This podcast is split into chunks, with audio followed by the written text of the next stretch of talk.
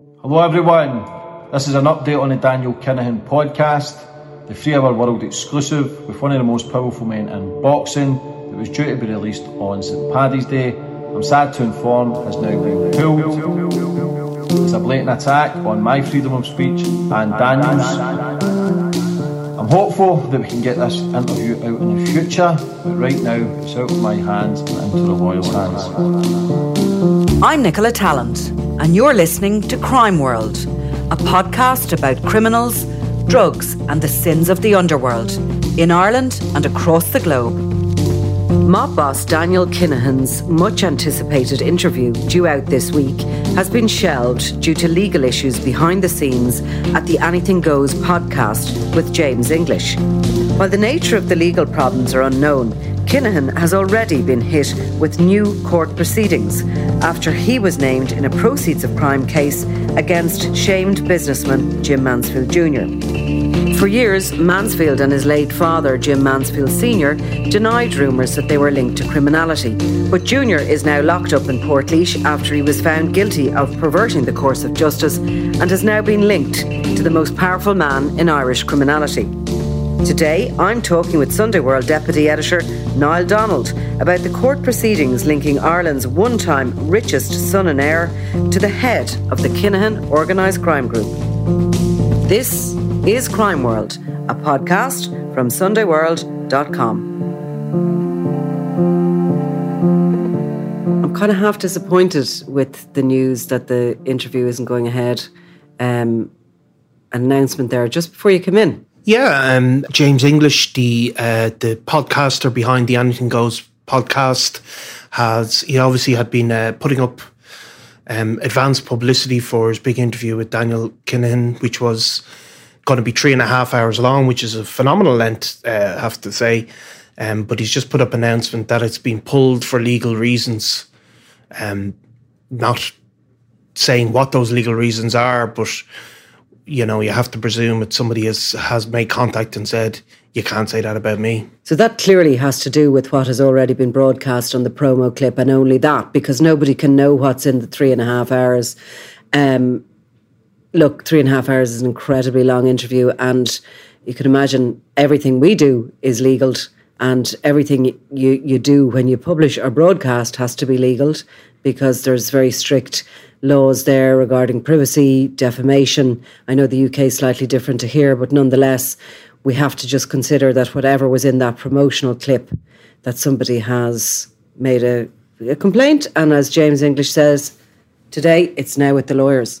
No, and I mean James English is obviously very successful at what he does. You know, talented person, but he's had a lot of people on um, reformed uh, gangster types, I suppose, over the years.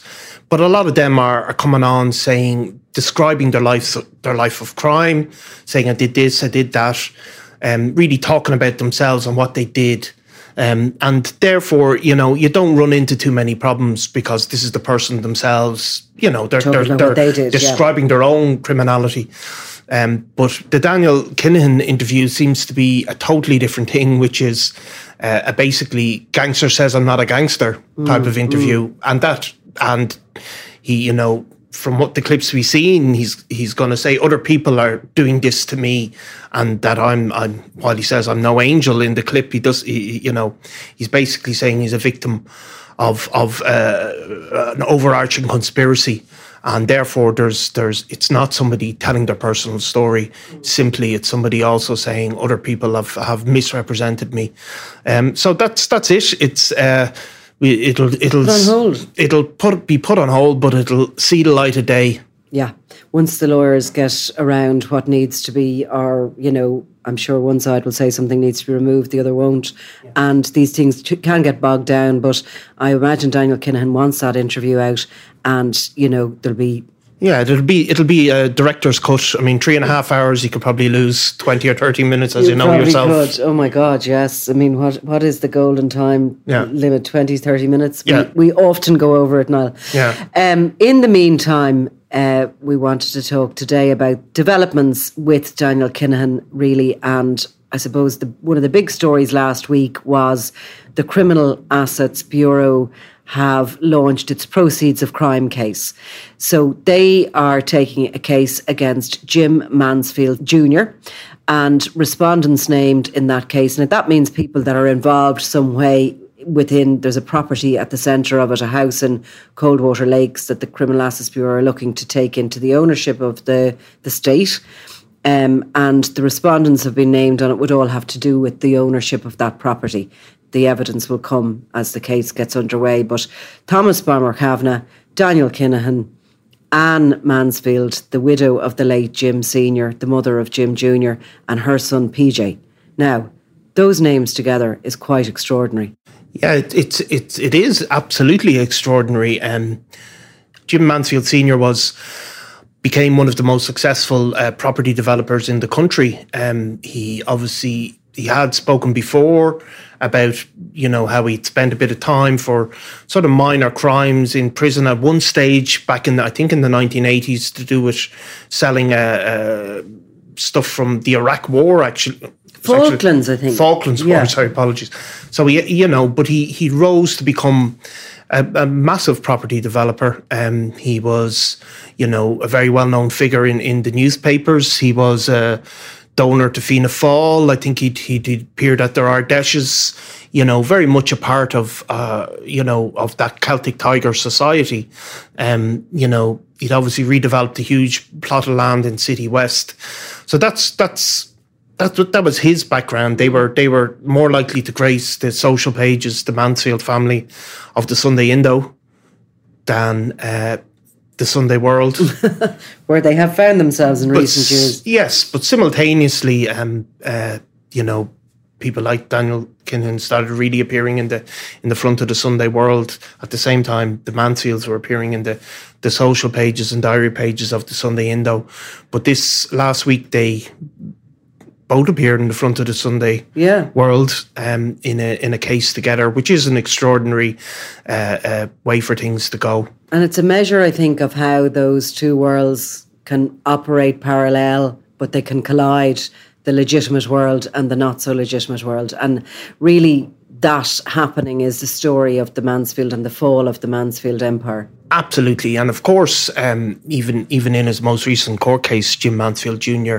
had made strong denials of any involvement in criminality, and and uh, has previously done interviews denying any involvement in any money laundering or any of those types of uh, uh, crimes. Nonetheless, you know. Uh, Jim Mansfield Jr. did end is currently in in in prison, serving a prison sentence uh, for perverting the course of justice. Mm. And in the during that trial, y- you know, there was extensive details listed. Um, you know, although he wasn't on trial for those offences, he was acquitted for kidnap in, yes. in that trial. He was he was put on trial for the kidnap of his father's former head of security, Martin Byrne, who's now a state witness, and already a number of people have been um, put before the courts uh, for that same offence and have pleaded guilty, namely yes. Dessie O'Hare, Declan Wacker Duffy, and five of their cohorts. So, although although he wasn't on trial for those offences, Jim Mansfield Jr. The trial heard extensive details about um, the involvement of paramilitaries, you know, some of the most notorious paramilitaries in the history, in Irish history, including the Border Fox, Dessie O'Hare, their involvement with Jim Mansfield Jr. Um, uh, the court also heard details of a dispute that he had with a number of criminal gangs involving, uh, you know, who, who, who, who they the court was told they believed owed he owed money to, and the court also heard about an extensive uh, scheme to to um, to pay off these criminal gangs with with with, with properties. Mm. And really, I suppose to get to where we got last week, when you have the likes of Daniel Kinahan being named in the same breath as uh, the Mansfield family or members of them, we have to go back to when uh, Senior emerges as, you know, a businessman. He was born out in Brittas in uh, South County Dublin. He was supposed to have bought his first truck with money he earned doing local labour work. And he identified um, a machinery that was basically left over from the Falklands, which he went out and bought for very little and sold to both Argentina and the UK. I don't quite get that. But that's the story that went on, and he was supposed to have made up to 20 million on that kind of business, you know, taking that risk of doing that. Brought his money home, and then in the 1980s decided, and early 90s, that the price of land in Ireland was going up. So he bought that vast tract of land out in City West. And then he started to raise money uh, from the banks and he built City West Hotel, the conference centre. And I think there's about 300 houses out there or more, maybe. Yeah, the Mansfields. I think um, what you saw in, in terms of gangland terms in some time in the late 80s and the early 90s that people, uh, a lot of them associated with Gerry Hutch, they had been involved in criminality, involved in, in bank robberies and various other schemes, some of them involved in, in, in selling counterfeit cigarettes. But then a number of them seem to have, have also moved into property in a kind of, um, in a funny way, in around the same time. In or around the same time as, yeah. as as Mansfield was. So you had people like uh, Paddy Shanahan, known as the builder. Um, you had other people. Associ- Noel Duggan, of course. Noel Duggan, and you had other people associated um, with Eamon Kelly, um, who who was eventually killed by the by the real IRA. So they they started investing in, in property, and in a funny way, they were doing it to to hide the proceeds of crime, but eventually started making a huge amount of money from property. Yeah. Because at the end of the day, in the property boom, there was more money to be made from selling properties mm. than there was from any types of criminality. And in that time, you always heard about Jim Mansfield Sr. socializing with these guys, moving around with them, being friendly with them. You know, there was always rumors abounded. Rumors abounded, mm. and there was no doubt that he he he he knew some of these people and was a contemporary of them. Um, so that's that that was maybe the beginning of the rumor mill. Mm. Surrounding Mansfield Senior. And at the same time, while he was perhaps mingling in those circles, he was also able to uh, you know, move in circles with Fianna Fáil he, when City West was up and running, the former Garda commissioner had a family wedding out in it. Um, you you know you saw all sorts of hoi polloi out there and and golfers and various other people, and he was able to seem to move between both worlds. And I know people now, I have to say, from shall we say, the underworld who knew him. And they said that Mansfield was always fair. You always, you know, he always honoured his word, basically. So if they did want to do something or purchase some properties or wash some money, um, that they always, he did what he said and he got it back. And he never upset or ruffled any feathers within that kind of world. And at the same time, he was able to do the same with the legitimate corporate businesses. Absolutely. I mean, there's there's a famous, uh, I suppose, unconfirmed incident about him being at the Fianna Fáil Ard Fheis and settling bar bills worth thousands. So I think he was a personable person, um, you know, and he had the, the, you know, let's be realistic. Those the, the the the world of politics and the world of criminality do intersect at times. I mean, there's no doubts. Not to go into them all now, but in Ireland or in many other countries, you know, money is is is a is is a, something that brings together all sorts of people. Certainly does. Now, Mansfield Senior and his wife Anne had. Uh, three boys, PJ, Jimmy Jr., and Tony, all of whom kind of took roles within the family business. And at one one of the many properties uh, developments that the Mansfields built out there in City West was one called Coldwater Lakes. I don't know whether you've ever been in it, but it is actually quite spectacular. And you wouldn't realise it's there from the road. It's in behind a kind of a, um, a an apartment complex. You go through these uh, electric gates and you come into what was a golf course and there's still the golfing greens and then there's all these houses surrounding it. Now some of them are in rows at, at you know a, a, row and other of them stand alone. But each of them are absolutely magnificent. I mean millions and millions. And they're standing in their own grounds. Most of them have security etc at one point all of the mansfields bar jim senior were living there. Anne mansfield was living in number 10 uh, Jimmy Jr. was living in number nine, and his brother Tony and PJ, with their respective partners and families, were living down in a, cul-de-sac. Um, and Mansfield Senior was living in the family home, the original family home, which is called Tasaggart House, and it's literally located opposite the entrance to Coldwater Lakes and beside City West Hotel. Um, and it was that was during the heyday. That was when the Mansfield boys were sending Rolls Royces into town to bring models out to various, you know, places where they were having parties. They were really very much the kind of the, the Playboy princes of the Celtic Tiger era. Yeah, they were very um you know, they were they were you know, famously in, in clubs in, in Dublin city centre, um, you know, very much uh, Jim Junior in particular seen as a party party boy. You know, um, obviously he he famously dated Katie French at one stage, who was of her of her era of that time, the, probably the most famous model in Ireland. I don't know. Mm. Um, so that that was all that association, but you know, the other rumours about seniors business continued throughout that time. It didn't stop in the nineties, even though he was worth hundreds mm. of millions uh, if not more. He himself, at one point, and it must have been pre 2007, estimated that he had 1.5 billion in wealth yeah. between properties. See, all those properties, when I say to you, there was 300 of them out mm. around City West, mm. each one of them would have been valued around yeah. that time at God So they were valued at, yeah. But again, like like all of the the, the, the property developers in Ireland, almost without exception, um, you know, they they the money was flowing in through the banks and they overextended themselves.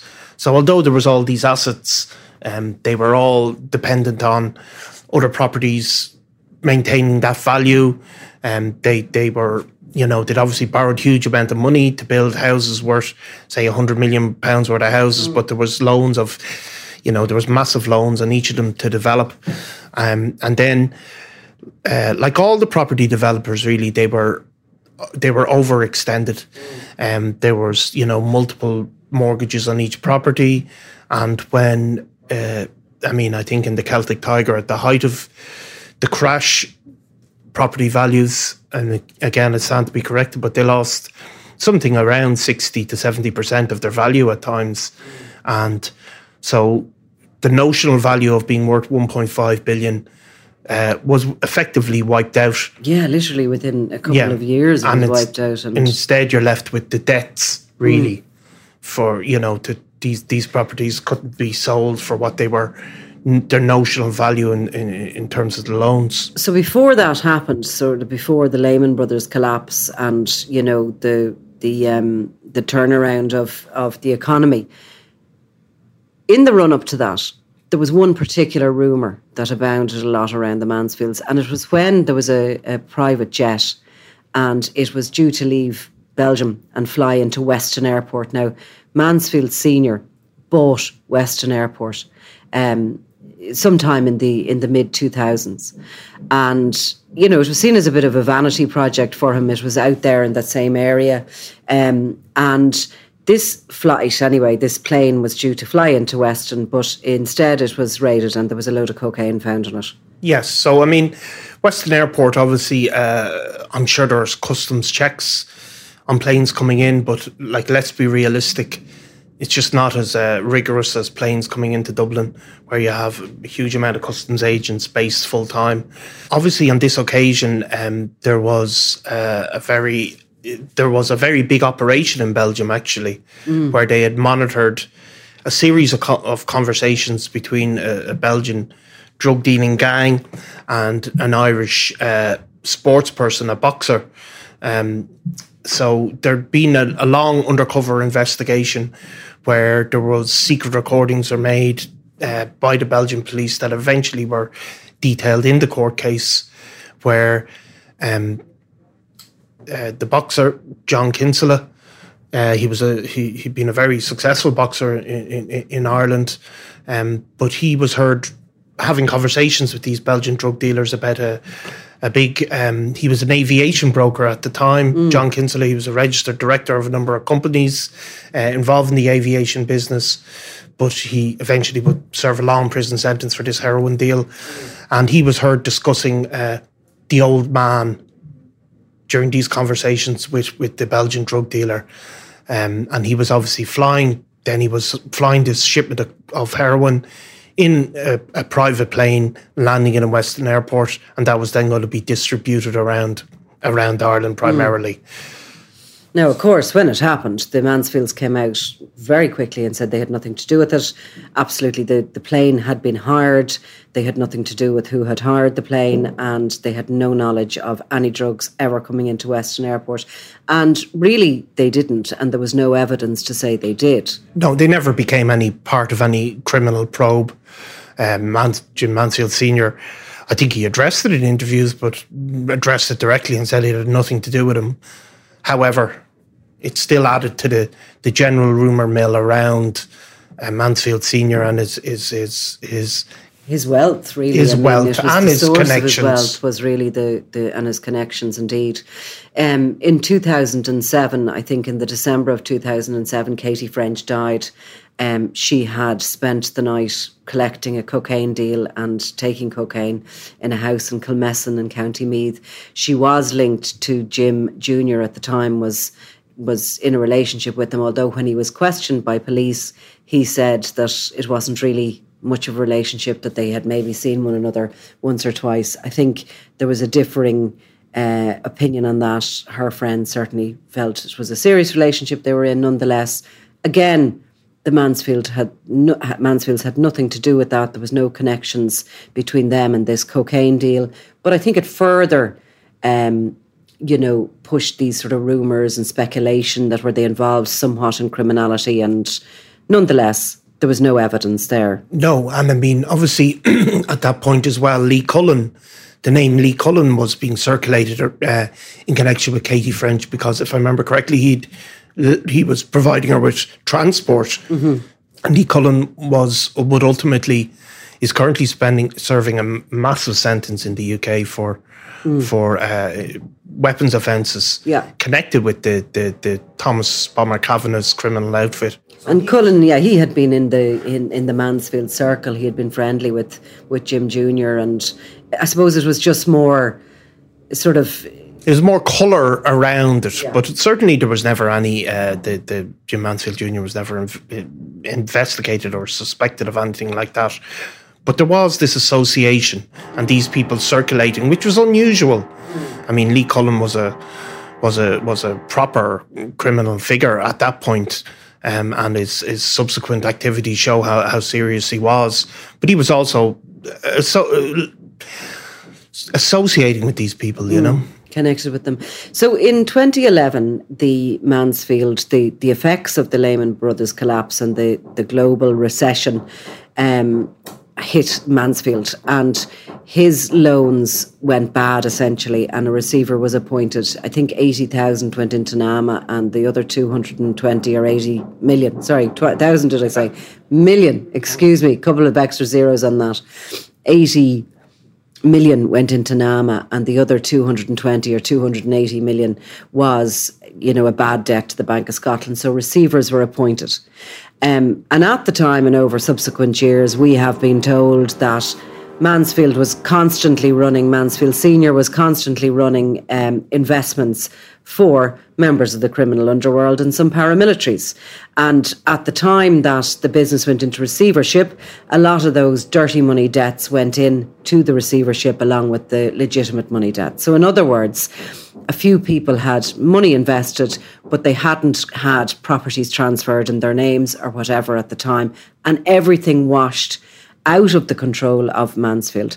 And what happened in the years after that, a lot of it played out in the trial of Jim Mansfield Jr. on those kidnap and uh, perverting the course of justice charges were that the father and son were desperate to try and claw back some of the assets for the family and they were desperate to try and raise funds to pay off some of these criminals and some of these gangs that were coming looking for their money yeah, I mean, everybody came looking for money off of, of Mansfield Senior. Uh, the banks came looking for money primarily, but that's a different thing than having, you know, some of the underworld figures looking for their money. The the banks will take what they can take and nothing more. But these other people, you know, obviously weren't willing to. You know, you don't get to default and, and get your write down on your debt from the criminal gangs. And that's the reality of what happened. There was no money to give them, there was no properties to give them. the banks write that down, say we'll take five percent and you know wipe out your debt. But these other guys weren't gonna, and so that became the source of the problem. And then they, it according to the evidence given in the trial, uh, Mansfield Junior, uh, what did what's the old swallowed a spider to catch a fly. As was that it? Yeah, no, that's, that's actually very apt. So, so, in, so rather than because he couldn't pay up, he brought in other uh, paramilitary figures. Such a wise phrase for you to come out but with. If my I'm mother, impressed. my mother used to say that to me. Uh. that's a great one. No, that's exactly what happened because you know the evidence was obviously that you know as Mansfield Senior was dying, which started to he started to get seriously ill around 2013, the end of 2012, 2013. Mansfield Jr. was kind of the one that was left with the problem, and he was bringing in all these various other paramilitaries to try and protect his family, to try and protect himself. But also, he was at the same time trying to come up with ways of raising funds so as he could pay them off. And in the middle of all this, of course, and what emerged last week in the cab case was that amongst the many people with their hand out looking for money were the Kinahans, which would have been very powerful organisation at that point in 2014. Absolutely. I mean, the, the, the, the paramilitaries would have seen off a lot of the lesser criminal outfits. But, uh, you know, as time will show, the, the, the, the organised crime group had no fear of, of the IRA, the INLA, or anybody else. Um, so obviously what becomes this court case last week, which is, you know, probably why it's so such a big deal is to see, you know, Daniel Kinahan's name, you know, listed for the first time. In, obviously he had been mentioned and it gets repeated again and again that he'd been described in a court case, high court case involving Liam Byrne as you know his as as the head of the the Kinahan organised crime group, but never none of his assets. Um, or his alleged assets had become a part of any case before until last week, which seems to be, and obviously the details haven't been fully laid out, but it seems that the, the case is going to be about who is the real owner of this property. Mm. Um, obviously, the, the the Mansfields are the, the Jim Mansfield Jr. is going to be the is, say this is my home, I own it but the, the state, we believe, are going to say no. The beneficial owner, the real owner of some of the of some of this these properties are Daniel Kinahan and Thomas Bomber Kavanagh, the absolute, uh, the two people at the very pinnacle of of of an organised criminality in this in this country. Mm, because, of course, the actual property is the aforementioned number 10, which was where Anne Mansfield was living, the, um, the widow of, of Jim Mansfield Sr. and the mother of Jimmy Mansfield Jr. And what we understand is that sometime around 2013, she was moved out of the house and she was moved into to Saggart, where her, her now late husband was, was living and probably, uh, you know, in bad health at that point. Um, but she vacated her home, and it's a very uh, nice house. We had photographs of it on the front page of the paper this weekend. It's an absolutely beautiful, big mansion, uh, sort of dark red brick, and um, you know, five bedrooms, luxury, everything, absolutely everything you can imagine in it and done with it. Um, and at that point. Gardaí started to collate a number of members, senior members of the Kinahan organisation around that property. Um, they certainly, at one point, I remember, collate, they collated Christopher Kinahan Jr., and he seemed to have been organising a new security fit out on the house. Um, so the house was under surveillance, and, and the comings and goings of it was under surveillance. When the Criminal Assets Bureau staged their first series of raids on Mansfield Links properties, in January of 2015, they uh, searched the house and they found Matthew Macklin, the boxer, was was staying there, and he, of course, was a very good friend of Daniel Kinahan's, and together they had founded MGM Gym in Marbella, which would later become MTK. Um, so that was the first time they really saw a link, and I think they, they took documents, etc. But as the years have gone on, the investigation has continued. The Criminal Assets Bureau went back for a second raid in 2019, at which point they discovered that Anthony Fitzpatrick uh, a a manager with MTK and also somebody who had been long associated with the Kinahan organisation had been arrested during Operation Shovel in 2010. That he was living there and that he appeared to have been working remotely for MTK Dubai uh, from the house. So the culmination of it is this proceeds of crime case has been launched. And as the months go on, we'll hear the details coming through the High Court. But it was an extraordinary um, uh, development, really, in, in the ongoing, overall, overarching investigations into Mansfield and into the Kinahans. Yeah, like I mean, it was iron, uh, ironic that it came out s- simultaneous to, to Daniel, the clip of Daniel denying he's a bad guy, you know, Dan, with James English denying his denying that he he is a, a criminal figure, I suppose, essentially. Um, in that same week, you have the first case where, you know, some of his his assets are going to come under question from from the state. Obviously, they're, they're, that house is, you know, there's, you know, that's not, that's yet to be proven, and you know, but it, it does seem that people who are known to Daniel both criminal people, but also people like Matthew Macklin who who have no involvement in criminality, but were you know close personal personal friends with Daniel had had been seen in that property. So this is going to be um, it's going to be a landmark case in that in that sense because really, although you know we're talking twenty five years of at the height of organized crime, no asset that Daniel has ever owned. Mm you know, all the people that are associated with him have had watches, cars, then up further up property, cash seized. But I don't think, and I stand to be corrected, but I'm pretty sure the state has never attempted to seize anything personally or never successfully seized anything personally from Daniel Kinahan. No, and it's the optics of it more really than the value of that property because obviously when you're a billionaire, you don't really give two hoots about a, a property in Saggart in Dublin. But the evidence that the, the, the brief hearing that was held in Cork Courthouse um, in front of Judge Michael McGrath, I thought it was interesting because Shelley Horan, the, the barrister for the Criminal Assets Bureau, said that you know, they obviously need to serve documents on all these respondents. They tried to serve Jimmy Jr. in Portlaoise prison and he told them to go see his lawyer. So nothing much has changed there, you know, and um, they went to serve the mother Anne and the brother PJ, and both of them again told them to go and speak with their lawyers. The lawyers abroad, um, according to the evidence heard in the court. Um, but Shelley Horan said that they will be liaising with the UK counterparts. The Gardaí will be liaising with their UK counterparts in order to serve Bomber Kavanagh, who's behind bars in Norwich and due for sentencing at the end of this month. But they are going to have to contact the UAE authorities in order to serve Daniel Kinahan. And given all that we said last week about, you know, how he's trying to sort of, you know, salvage his reputation out there and be seen as a legitimate businessman, that can't be good.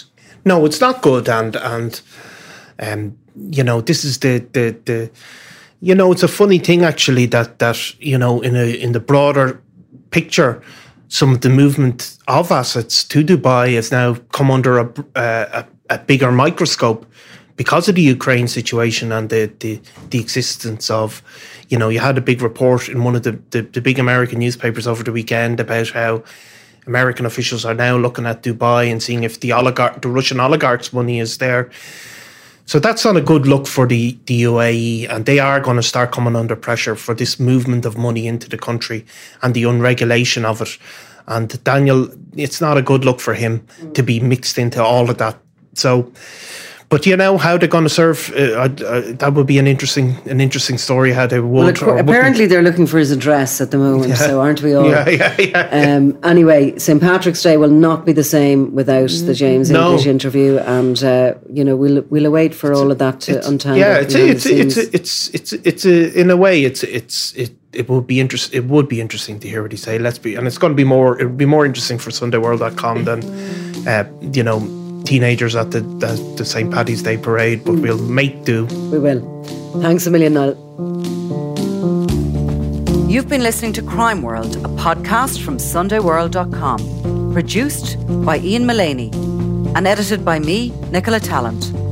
If you like the podcast and love true crime, why not download the free SundayWorld.com app for lots more stories from Ireland and across the globe.